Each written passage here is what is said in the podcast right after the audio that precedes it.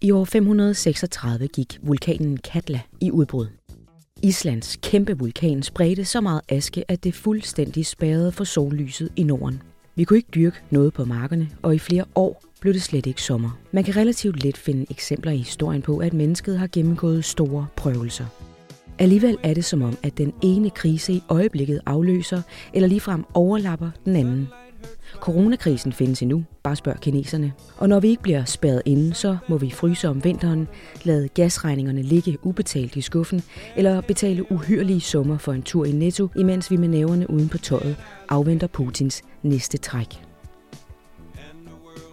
Hvor skal vi gå hen med vores kaotiske sind og tilværelse, når vi for længst har aflyst aftalen med Gud som hverdagens vejleder? Måske kan Gyldendals nye filosofibibliotek blive den hånd, der hiver os op i lyset. Filosofen Epikur sagde allerede i antikken, et filosofisk argument, som ikke har en terapeutisk effekt mod menneskelig lidelse, er et tomt argument. Der er ikke brug for en filosofi, som ikke kan belyse sjælens lidelser. Filosofi kan hjælpe os med at være menneske, acceptere, erkende og reflektere. I dag går vi i kødet på tre gigantiske kriser og ringer Aristoteles, Cicero, Machiavelli og Kant op for at høre, hvad i alverden vi skal stille op. I lyset af kriserne, Ja. som hænger over os, hvordan har I det så? Altså, jeg har det egentlig meget godt. Mm. Øh, du ved, der er så mange ting, man kan gå og æve sig over i verden, men der er jo også mange ting, man kan gå og glæde sig over. Og jeg synes egentlig, at øh, indtil, indtil det modsatte bevis, så tillader jeg mig sådan at være optimist dag til dag. Og tænke, at det hele, øh, det hele nok ordner sig i min egen lille verden, selvom jeg godt ved, der er ting ude i den store verden, der, der ikke er i orden. Men, men sådan har det jo, som Kim Larsen synger den ene gang, sådan har det jo altid været, og det bliver det nok ved med. Øh, så indtil det, indtil det ligesom rammer min egen verden, så tillader jeg mig at være i godt humør. Mm-hmm. Jeg begynder at få sådan en idé om, at vi snart får et begreb, som man kan kalde for kriseskam.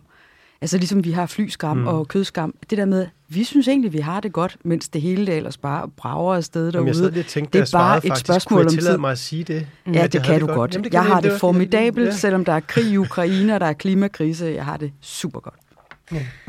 Anne-Sophia Hermansen, kulturkommentator på Weekendavisen, i formidabelt humør. Og Niels Aargaard også i fremragende humør. Du er jo forfatter til en bestseller, der hedder Det hele handler ikke om dig, men du er også kommunikations- og mediechef her på Gyldendal. Anne-Sophia, jeg starter med dig. Er vi egentlig i en form for krisernes gyldne alder lige i øjeblikket? Eller er der i højere grad tale om vores manglende evne til at sætte os uden for tid og rum og forstå, at vi altid har en eller anden krise at bokse med. Altså, man kan argumentere for begge dele, altså sagtens sige, at vi er i en form for guldalder, når det kommer til kriser, fordi vi bliver ramt på så forskellige parametre. Men altså, kriser har været en præmis, altså helt fra begyndelsen. Så der er sådan set ikke noget nyt under solen. Når går man historisk til værks, kan man faktisk også finde tider og år, der er værre end det, vi er i dag. Vi kan i hvert fald, uanset hvad, identificere en række igangværende kriser lige i øjeblikket. Øh, og formålet er jo så med filosofiens hjælp at finde nogle metoder øh, og værktøjer til at måske at forstå dem bedre, måske at forstå, at øh, det ikke er en indgangsforetagelse det her, men det er, det er bare øh, endnu en, en del af historien. Og vi ligger ud med den mentale krise. Stress, angst og depression, det er blandt de tungeste sygdomsbyrder i verden, både ifølge WHO og OECD. Og øh, de sidste par årtier, når man har spurgt de unge herhjemme, hvordan det går, så går det tiltagende dårligere for hver gang, man spørger dem. Niels, kan du genkende det her billede af en verden i mental krise? Ja, det, det, det, det, det, jeg synes, de der tal er jo kendte og taler jo for sig selv på den måde, at det, jo, det må jo være sådan, det er i en eller anden forstand, at folk jo oplever, at de har det dårligt. Og, og det, der er interessant, synes jeg jo, er den der, hvad er hvad? Altså, du ved, hvad er oplevelsen af at have det dårligt, og hvad er at have det dårligt, og hvad er grundene til det? Jeg tror, det er svært at komme sådan med enkle grunde til det, men jeg tror, der er en del af det er jo den der, altså jeg har jo sådan personligt det der billede af, af, af Maslows behovspyramide, hvor vi kravlede højere og højere op, og når man ligesom har tid til ikke at bekymre sig om, om man har mad nok til næste dag og næste uge, så begynder man mennesket at bekymre sig om andre ting, og vi har mere og mere tid. Altså det er jo også det der med, at alle er så travle, men vi har også masser af tid. Vi har også øh, vaskemaskiner og nemlig.com og, og Just Eat og alle mulige ting, vi ikke havde før.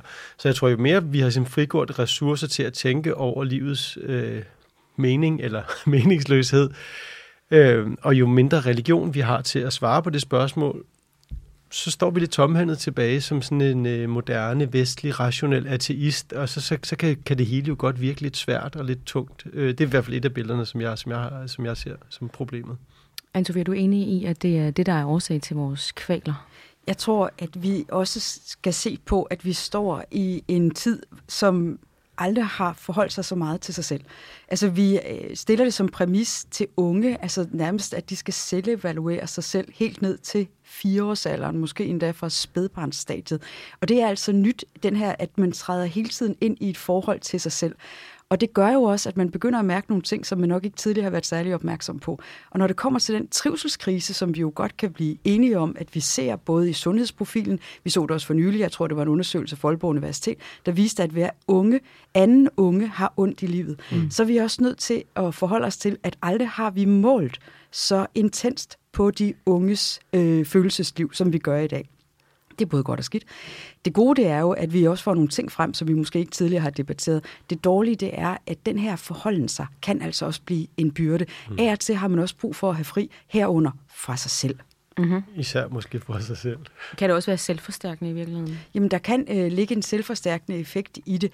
Altså, og det er jo også noget af det, som blandt andet er kommet frem i kølvandet på undersøgelserne, det er, at når det er sådan, du hele tiden bliver bedt om folk til, er du stresset? Føler du præstationsangst? Mm. Øh, oplever du, at du er ensom? Så bliver det af og til selvforstærkende, og det kommer til at køre en ind i en øh, ond cirkel da jeg er 50 år, og jeg kan så hilse at sige, at da jeg var et ungt menneske, der blev det ikke opfattet som en øh, præmis for mit liv, at jeg konstant skulle forholde mig til, hvor lykkelig jeg var der, hvor jeg nu engang stod. Mm. I stedet var det også præmissen bare at være der, hvor man nu engang var. Så ikke for at tale de unge kvalers ned, det er jeg slet ikke interesseret i, men jeg tror, en stor årsag til, at vi ser så vidtrækkende og problematiske trivselsbillede, det er, at man har også en enorm grad af selvoptagethed, påført ikke mindst udefra. Mm.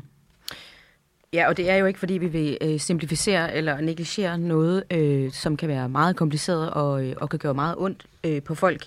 Øh, men Niels, kan der være, hvis vi dykker ned i mm. filosofien, mm. er der så et eller andet, vi kan trække op herfra, der kan hjælpe os alligevel? Jamen, øh, jeg synes jo, at det her, det er jo en... Øh, nu står vi med, med fem bøger foran os her i studiet, hvis man lytter. Øh, det, det er jo sådan en, en ønskebrønd af, af, gode, øh, af gode veje at anskue sig selv igennem. Øh, og jeg er jo meget enig i det, Anna-Sophia siger, at, at en del af problemet er jo det der evige fokus på mig, mig, mig, selvets sådan ophøjelse til til det vigtigste i verden, hvor at, øh, virkelig Maslows behovspyramide oprindeligt, så var toppen af det, det var jo at transcendere sig selv. Det var faktisk ikke at kigge dybere i sin egen navle, men at gøre noget, være noget for andre eller for et større formål. Og der synes jeg jo, de der forskellige, altså hvis man tager Cicero forpligtelser, den er jo, det, er jo, det er jo lidt et eksempel på det. Øh, Stefan Hermann, fra, øh, som er rektor på Københavns Professionshøjskole, tror jeg det hedder, øh, han lavede en meget sjov observation for nylig, der med, hvad der skete med konfirmationstaler, at det gik fra at være øh, velkommen i voksens rækker, her får du en cigar, til nu er det, hvor, hvor fantastisk du er, og hvor unik du lille snifnuk du er, hvor verden heldig at få lov at modtage dig, øh, 13-årig, som aldrig har præsteret en skid i dit liv. Øh, der synes jeg, Ciceros forpligtelser er sjov, fordi at det han skriver til sin søn, og, og bare titlen, så siger man, prøv at høre, det, det, det handler om i det her liv, det starter med dine forpligtelser. Det starter ikke med dine rettigheder. Og, og det er jo ikke fordi, at vi ikke skal have rettigheder, men, men bare sådan tanken i, at det starter faktisk med, hvad du kan tilbyde, ikke med, hvad du skal ud og få, og hvad resten af verden skylder dig det, er jo, det kunne være en dejlig retning at gå, for det vil jeg da ønske for, for mine egne børn, at min opdragelse kan føre til, at din dag tænker, jamen det starter der med, hvad jeg kan tilbyde, og så bagefter skal jeg selvfølgelig behandles ordentligt, og en arbejdsgiver skal ikke, apropos MeToo, og der er mulige ting, man ikke skal finde sig i. Mm. Man har rettigheder, men det starter med ens forpligtelser, det starter ikke med ens rettigheder. Altså hvis jeg må supplere også med Aristoteles, han har jo også beskæftiget sig indgående med lykken og har et begreb, som hedder eudaimonia. Og det er både det lykkelige liv, men det er også livet, der lykkes.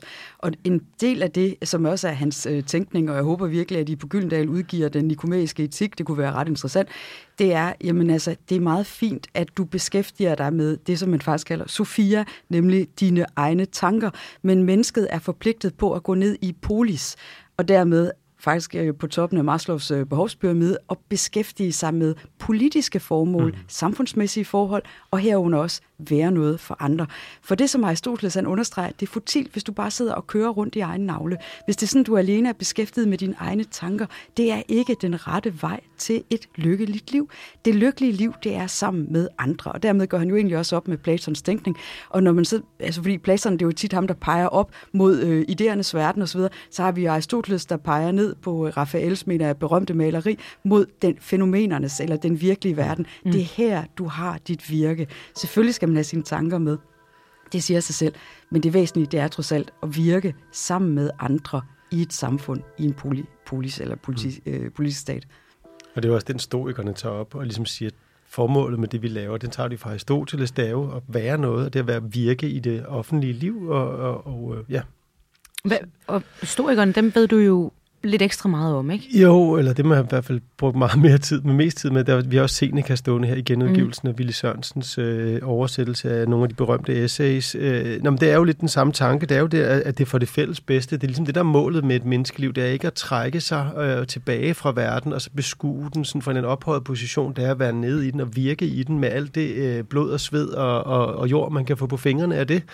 Og det er jo også både Cicero og Sokrates er jo også et eksempel. Nu har vi Platons tre dialoger, inklusiv øh, forsvarstalen. Det er jo også et eksempel på, at for ham var det heller ikke, for Sokrates var det ikke en teoretisk øvelse at filosofere. Det var handlinger, og hvis mm. ikke han kunne få lov at foretage de handlinger, så ville han hellere dø. Fordi der er bare ting, der er vigtigere end, end, end lige sig selv. Øh, og han var så villig til at dø for en idé, og det kunne jo også være for et fællesskab. Hvis jeg må supplere også med Grundtvig, altså også for at vinde en dansk forankring, så taler Grundtvig ligesom Kirkegaard jo også om at realisere sig selv i det almene. Og at realisere sig selv i det almene betyder jo ikke, at man skal være almindelig. Noget, som øh, folk i dag synes er det allermest forfærdelige, man overhovedet kan være. Det handler jo om at være unik, herunder også, hvor folk giver deres børn alle de her tossede navne. Men at realisere sig selv i det almene, det betyder også, at man skal kunne realisere sig selv i at være i et samfund sammen med andre. Grundtvig er jo en af dem, der er med til også at øh, bygge vores højskoler. Han øh, gør det på højskolerne, der bliver undervist i historie, der bliver undervist i litteratur, der bliver undervist i poesi, for at give folk en forankring og en fornemmelse af, hvad vil det sige at være også led i en generationsbevægelse. Du er aldrig bare alene, du er også en del af en større historie. Men og hvis jeg må køre den en lille smule ind på, på litteraturens betydning, jeg ved godt, at det her det også overvejende har et sigte, som er filosofisk, men litteraturen og filosofien er altså meget beslægtet kar, så er det væsentligt også at beskæftige sig med litteratur for at komme til et kendskab øh, med, til ens selv. Altså noget af det, som jeg selv har brugt i personlige kriser, det er jo sådan noget som klassikere. Det er Melvilles øh, Moby Dick for eksempel, som jo lærer en, hvordan man håndterer ensomhed. Så når vi sådan har fastslået, det væsentlige det er, at du skal være noget for andre, du skal indgå i et samfund osv., så, så er vi også nødt til at se på den enkeltes kriseindstilling. Hvad, hvordan håndterer man de store følelser i tilværelsen? Det er ensomhed, det er fortvivlelse, det er oplevelsen af ikke at slå til, det kan også være at have et knust hjerte og den slags. Og mens filosofien giver anvisninger, der er mere abstrakt art, jeg ved, Niels, du som har arbejdet så meget med historikerne, der bliver det også øh, konkretiseret, så gør litteraturen det, at den også opfordrer dig til at finde dine egne svar og spejle dig i andres fortællinger. Og det er derfor, litteraturen blandt andet er så væsentlig at beskæftige sig med. Ikke kun for underholdning, men, og, men også for oplysning og ikke mindst for dannelse.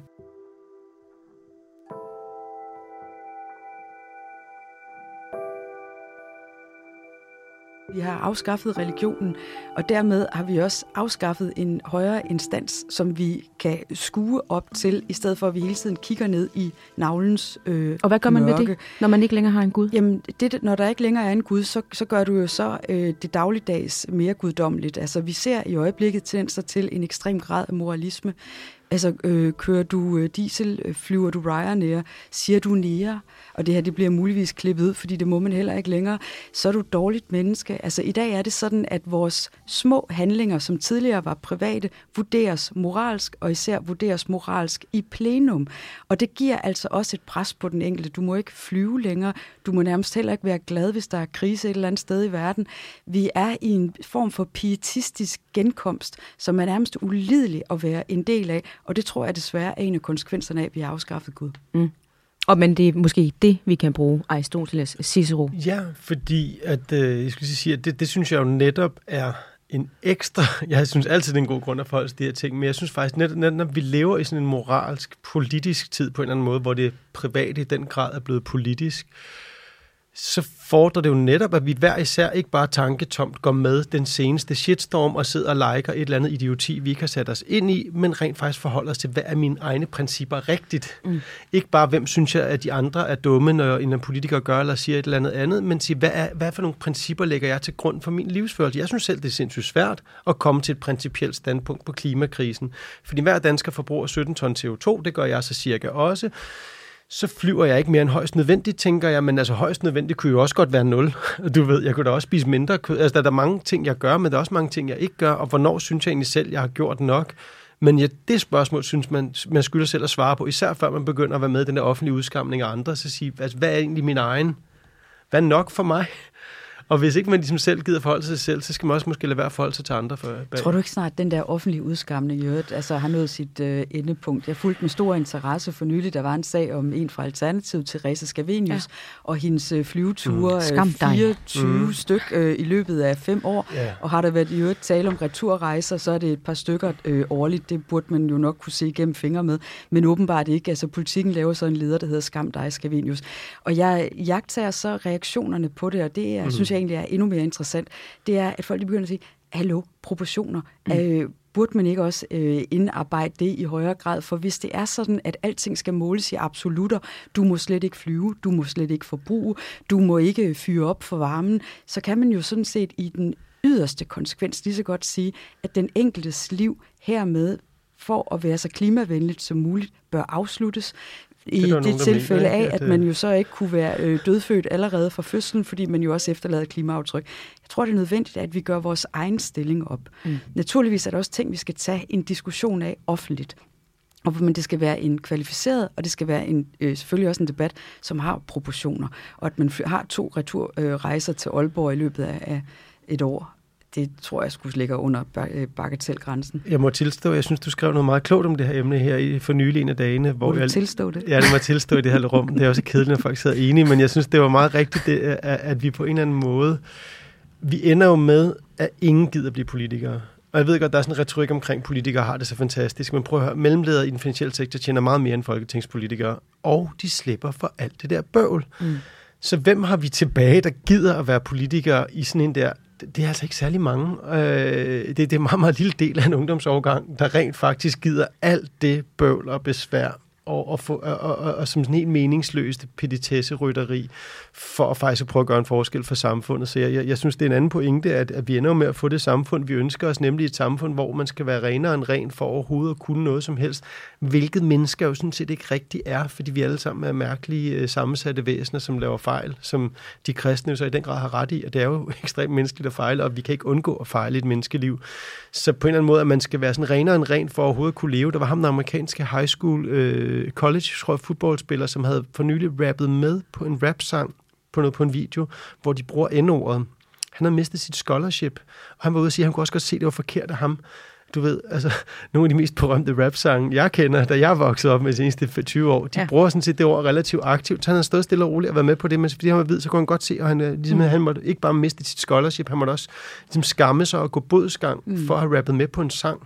Vi er nødt til i højere grad at få genindført det, som bare øh, kaldes for intentionen. Altså, hvad har mm. egentlig været din mening med de mm. ting, der er sket, i stedet for, at vi alene har reaktionen? Er der nogen, der er blevet pikeret, stødt, krænket mm. eller oprørt over, hvad handlingen er? Vi har jo også i øjeblikket øh, voldsomme diskussioner, der handler om julekalenderen og pyrus, mm. og om hvorvidt øh, børn må male sorte i ansigtet og danse en flødebolddans. Er der tale om noget racistisk? Er pyrus racistisk? Der nævnes også den store Bastian og Svarte Pete. Og øh, som jeg har forstået det, så har det været en julekalender, hvor julemanden har skulle generindre, hvem han selv er, og derfor så har man taget hele historien med. Øh, tilsat så også en øh, flødebolledans, men der er vi nødt til at se på, har de på noget tidspunkt haft et racistisk anlæggende? Mm. Har man ønsket noget nedværdigende, når det kom til blackfacing, som det jo kaldes, hvor de også har fået røde øh, læber, og de har fået hvide handsker på. Den sidste del kunne man måske også have udladt, ligesom øh, læberne. Men det, det er som om intentionen fuldstændig er gået tabt. Hvad har du egentlig ment med de ting, du gjorde? Har du haft noget ondt i sinde? Nej, øh, den del af det er fuldstændig taget ud af ligningen, hvor kun reaktionen er tilbage. Og det giver os et kæmpe problem også for al kunst. det får al fiktion.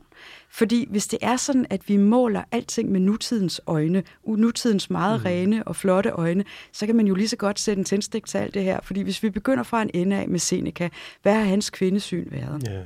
Hvordan har han set på, øh, øh, nu kan man ikke kalde det socialklasser på det tidspunkt, men jeg er ret overbevist om, øh, når det kommer til hans øh, syn altså på slaver, så øh, har det jo været særdeles øh, liberalt. Så har vi både øh, Platon, han har jo også øh, forvist kunstneren fra sin stat, og der var jo ikke tale om, at kvinder kunne blive filosofkonger. Det øh, var der i hvert fald ikke nævnt et ord om øh, i hans gennemgang af, by, gennemgang af bystatens indretning. Og sådan kan de jo alle være racister, sexister, Øh, og de kan være også øh, ageister, som det jo hedder. Øh, jeg ved, Aristoteles har jo virkelig ikke talt særlig flot om ældre mennesker. Mm. Tværtimod så har han ment, at de ikke øh, kunne gøre nogen grad af nytte længere. Så det vil så sige, der kan vi sætte en tændstik altså til mm. kulturhistorien, og herunder både filosofien og litteraturhistorien. Og så er vi så i et stort orgastisk orgastisk nu, hvor vi simpelthen synes, det eneste, vi kan holde ud at se på, det er vores egne rene handlinger mm. og flotte gerninger. Det er jo en tam en tandløs, en forfærdelig og en fuldstændig nedadrægtig verden.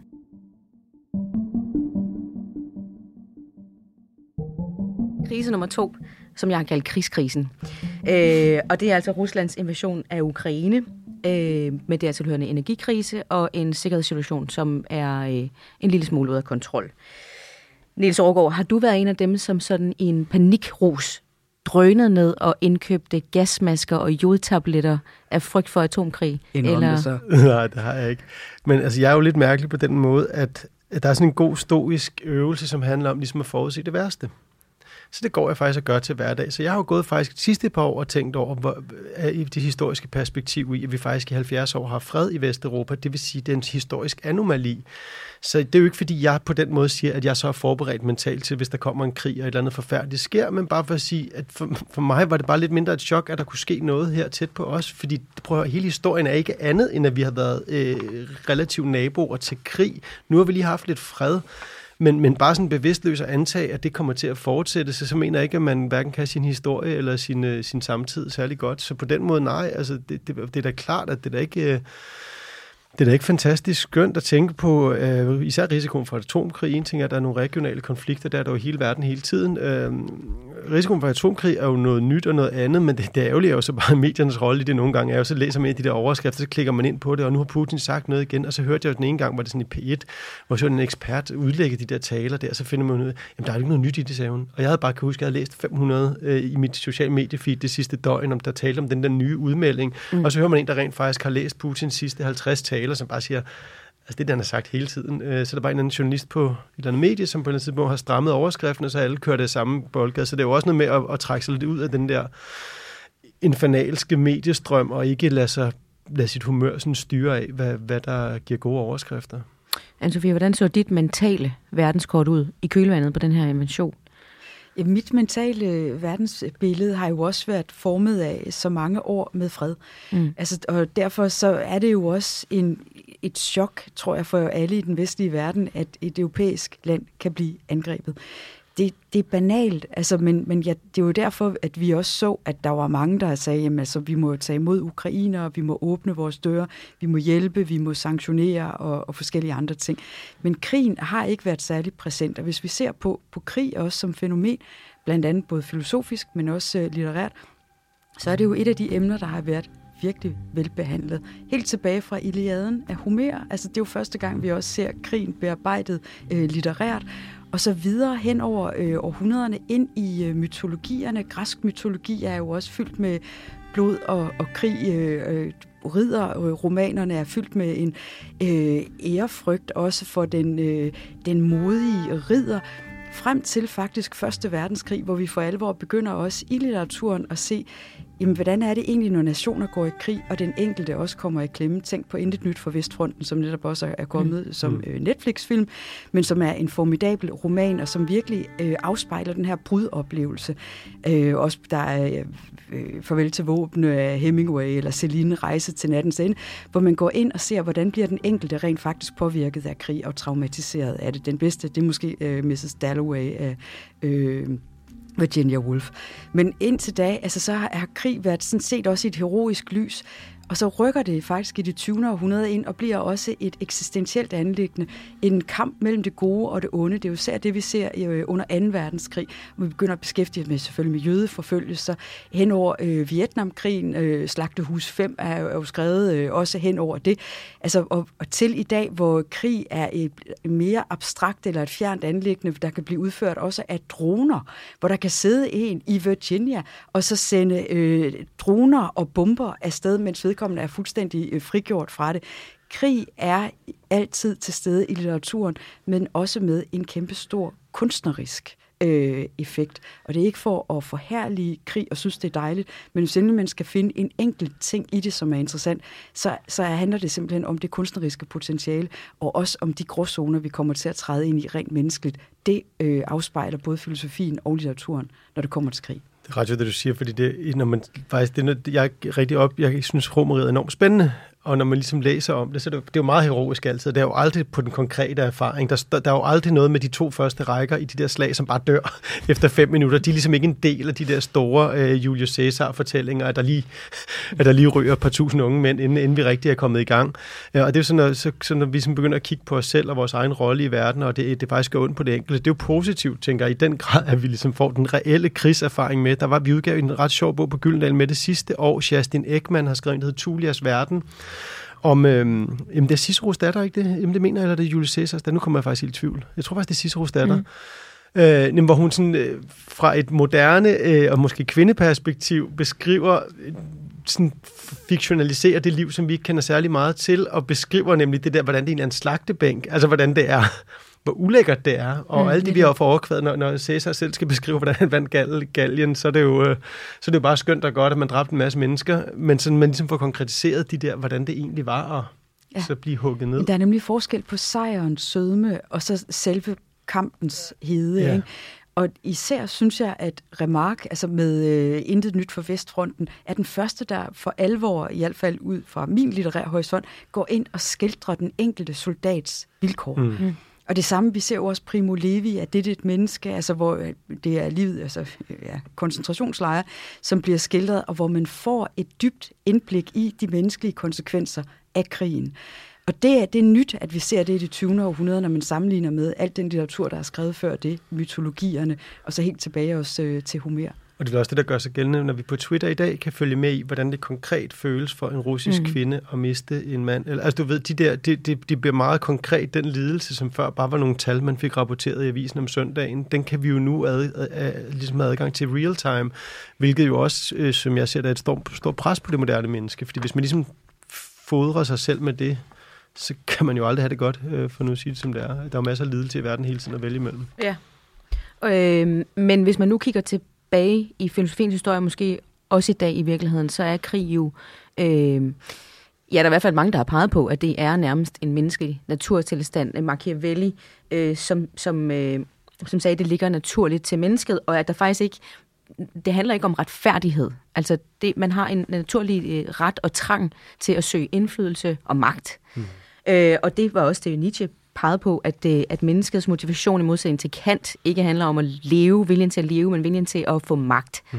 Øhm, og vi risikerer rigtig meget, som du også sagde i, tilbage i antikens tid, at, og jeg tror, det var dig, der sagde det, at man jo hellere ville leve, end at overleve. Hvad mener du, Niels, om de her filosofiske argumenter for, øh, for, for, for krig som en naturtilstand?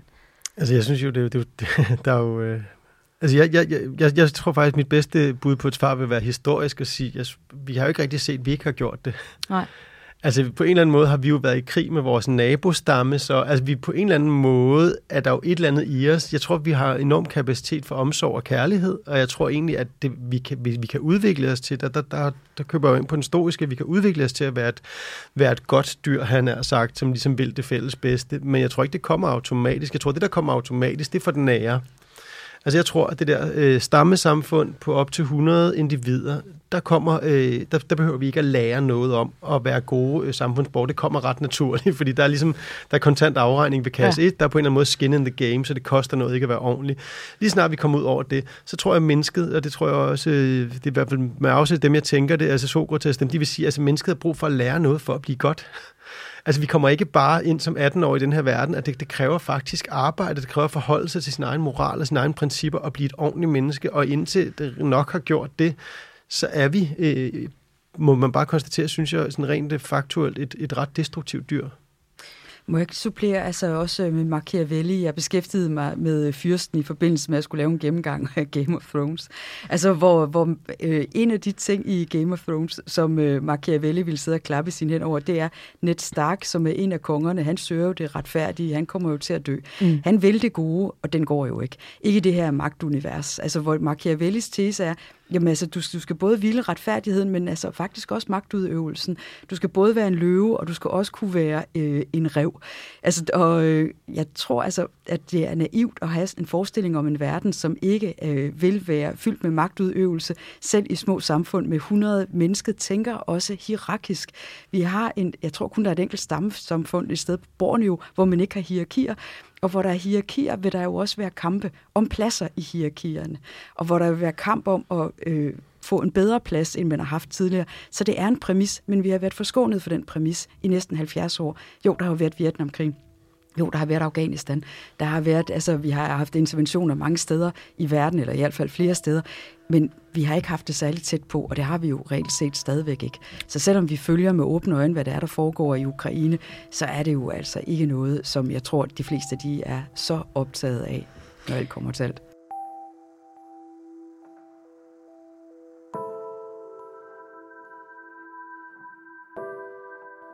Aristoteles han argumenterer jo også for, at vi faktisk er i stand til at undgå konflikter, øh, fordi vi er et politisk dyr i lighed med, med Hannah Arendt, at vi er faktisk i stand til at kende forskel på godt og ondt og uretfærdighed og retfærdighed.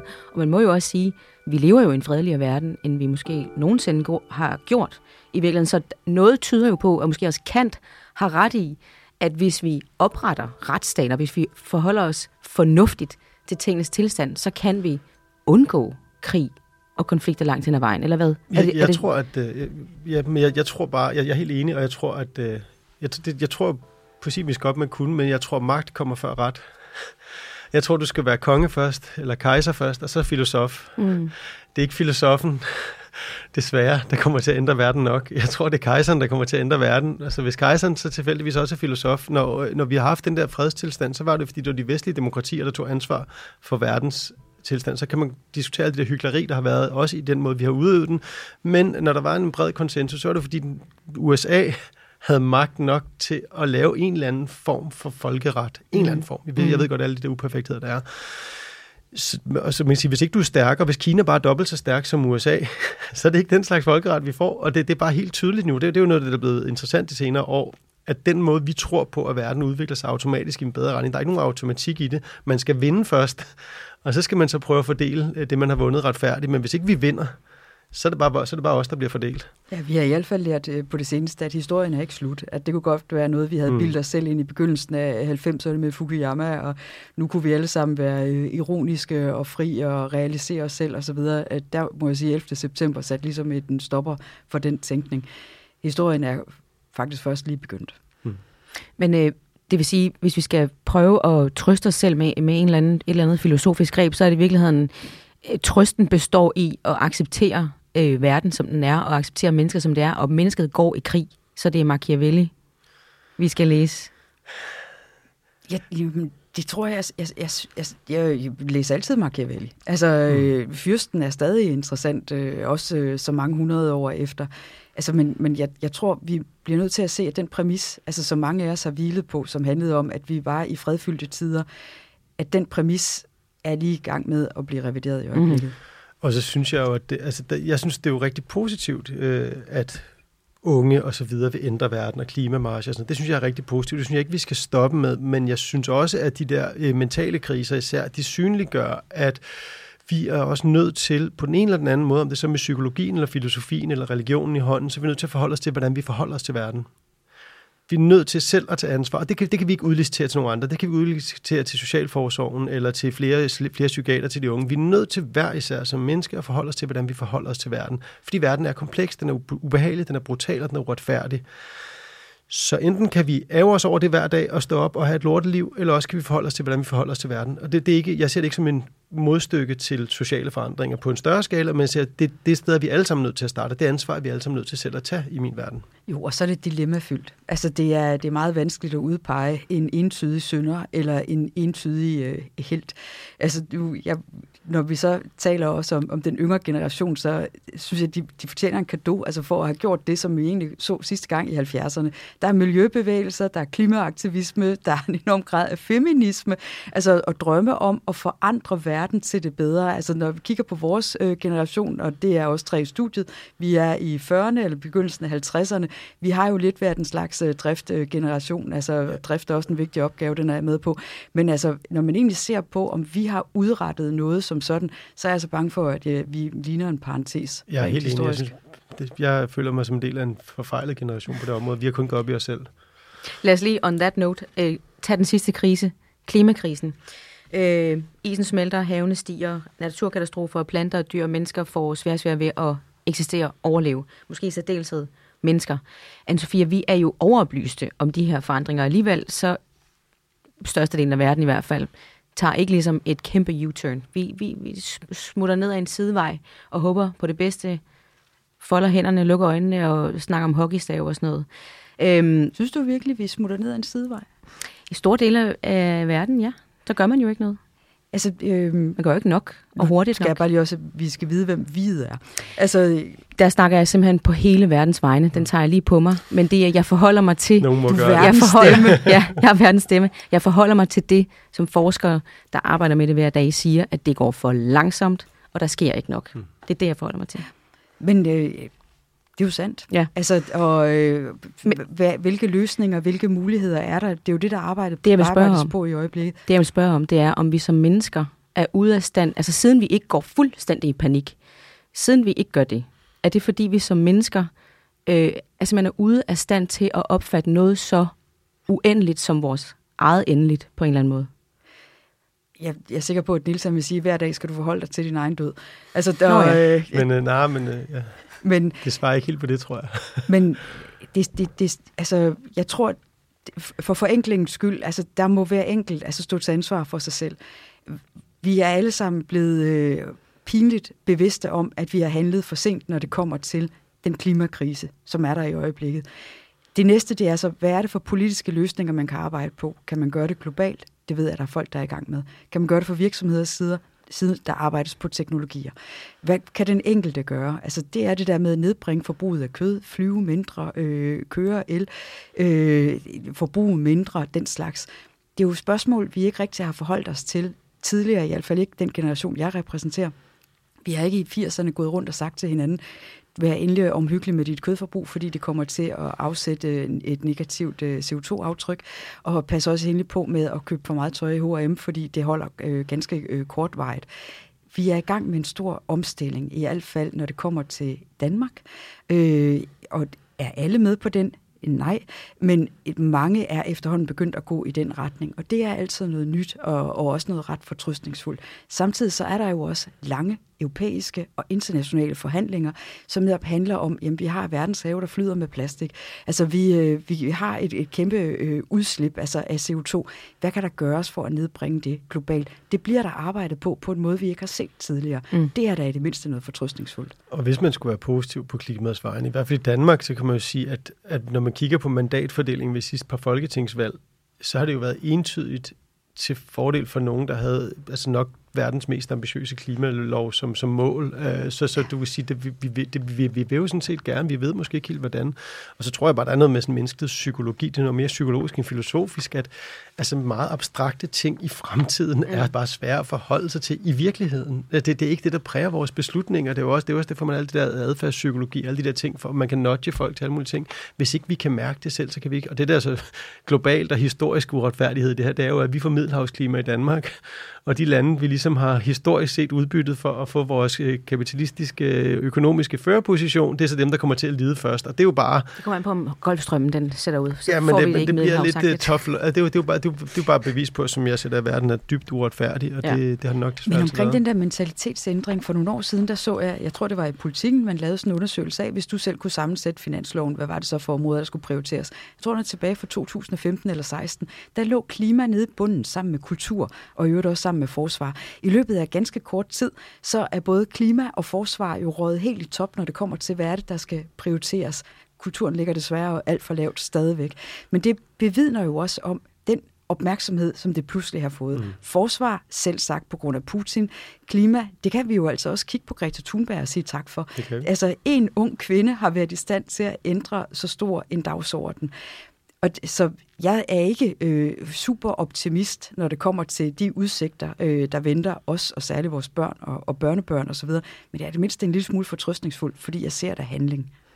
Man kan i hvert fald sige, at de store, den almindelige borger har forstået og vil gerne rette sig ind, og måske er det i virkeligheden det, der er imponerende, man har gjort det på så kort tid. Men så har man jo nogle interesser og nogle økonomiske interesser, som ikke altid harmonerer. Må jeg nævne noget om, ja. at bruge krisernes kunstneriske potentiale? Nu har jeg nævnt litteraturen mange gange. Klimaromanen er jo kommet tilbage. Mm. Ja. Altså, øh, Charlotte Weisse, øh, Rosarium, øh, Kasper Kolding øh, har også skrevet om øh, klima. Øh, et felt, altså, som egentlig ikke tidligere har været særlig bearbejdet, ikke i nævneværdig grad, man har haft science fiction, og hvor det hele det nedsmelter. Ikke? Men det er jo noget, som også sætter sit aftryk øh, i litteraturen nu, på en øh, i øvrigt meget interessant måde. Niels, øh, hvis vi bare lige skal... Eller Anne-Sophia, men jeg ved, du kender til Cicero. Hvis man bare lige skal bruge, eller dykke ned i filosofien her, og lige mm. tage noget op, øh, som kan, som kan øh, trøste os eller guide os, så læste jeg jo det her om Cicero i forpligtelser, hvor han taler om det ærefulde valg og det nyttige valg. Mm. Øh, der synes jeg, der var noget, der var meget smukt. Han taler om, at man altid skal foretage det ærefulde valg, fordi det nyttige er begrænset til et vist antal mennesker i et vist antal, eller på et vist tidspunkt i historien. Og det synes jeg er en meget smuk måde at se på det på, at vi bør jo foretage det ærefulde valg, for vi er her kun lige her, nu og her. Mm. Og det er også sådan, jeg tolker øh, Sokrates i sin forsvarstal, inden han dør, at han vil hellere dø med ære, end at leve med skam. Mm. Og det er jo lidt sjovt, fordi når vi taler om ære i den offentlige debat nu, så er det altså en ærestrap. Altså du ved, det er sådan noget, vi lidt har glemt i Vesten, at, der, der faktisk er noget, der hedder ære, og noget, der hedder selvrespekt, og noget, der hedder, at man måske hellere vil fyres fra sit arbejde for at gøre det på den rigtige måde, end man vil blive og, og, og ligesom skulle gøre nogle ting, man ikke kan lide.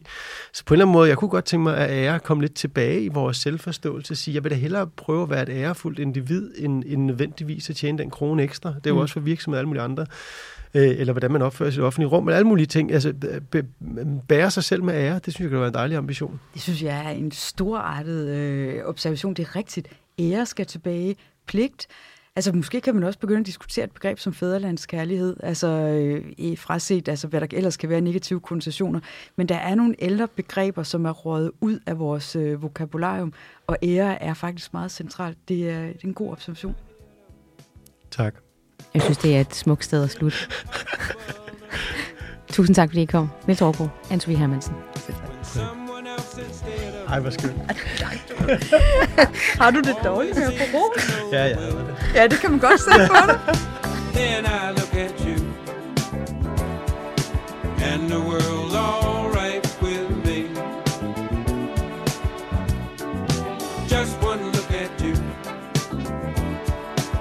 And I know it's gonna be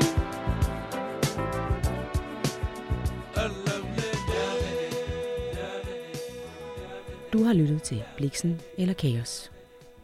En podcast fra Gyldendal.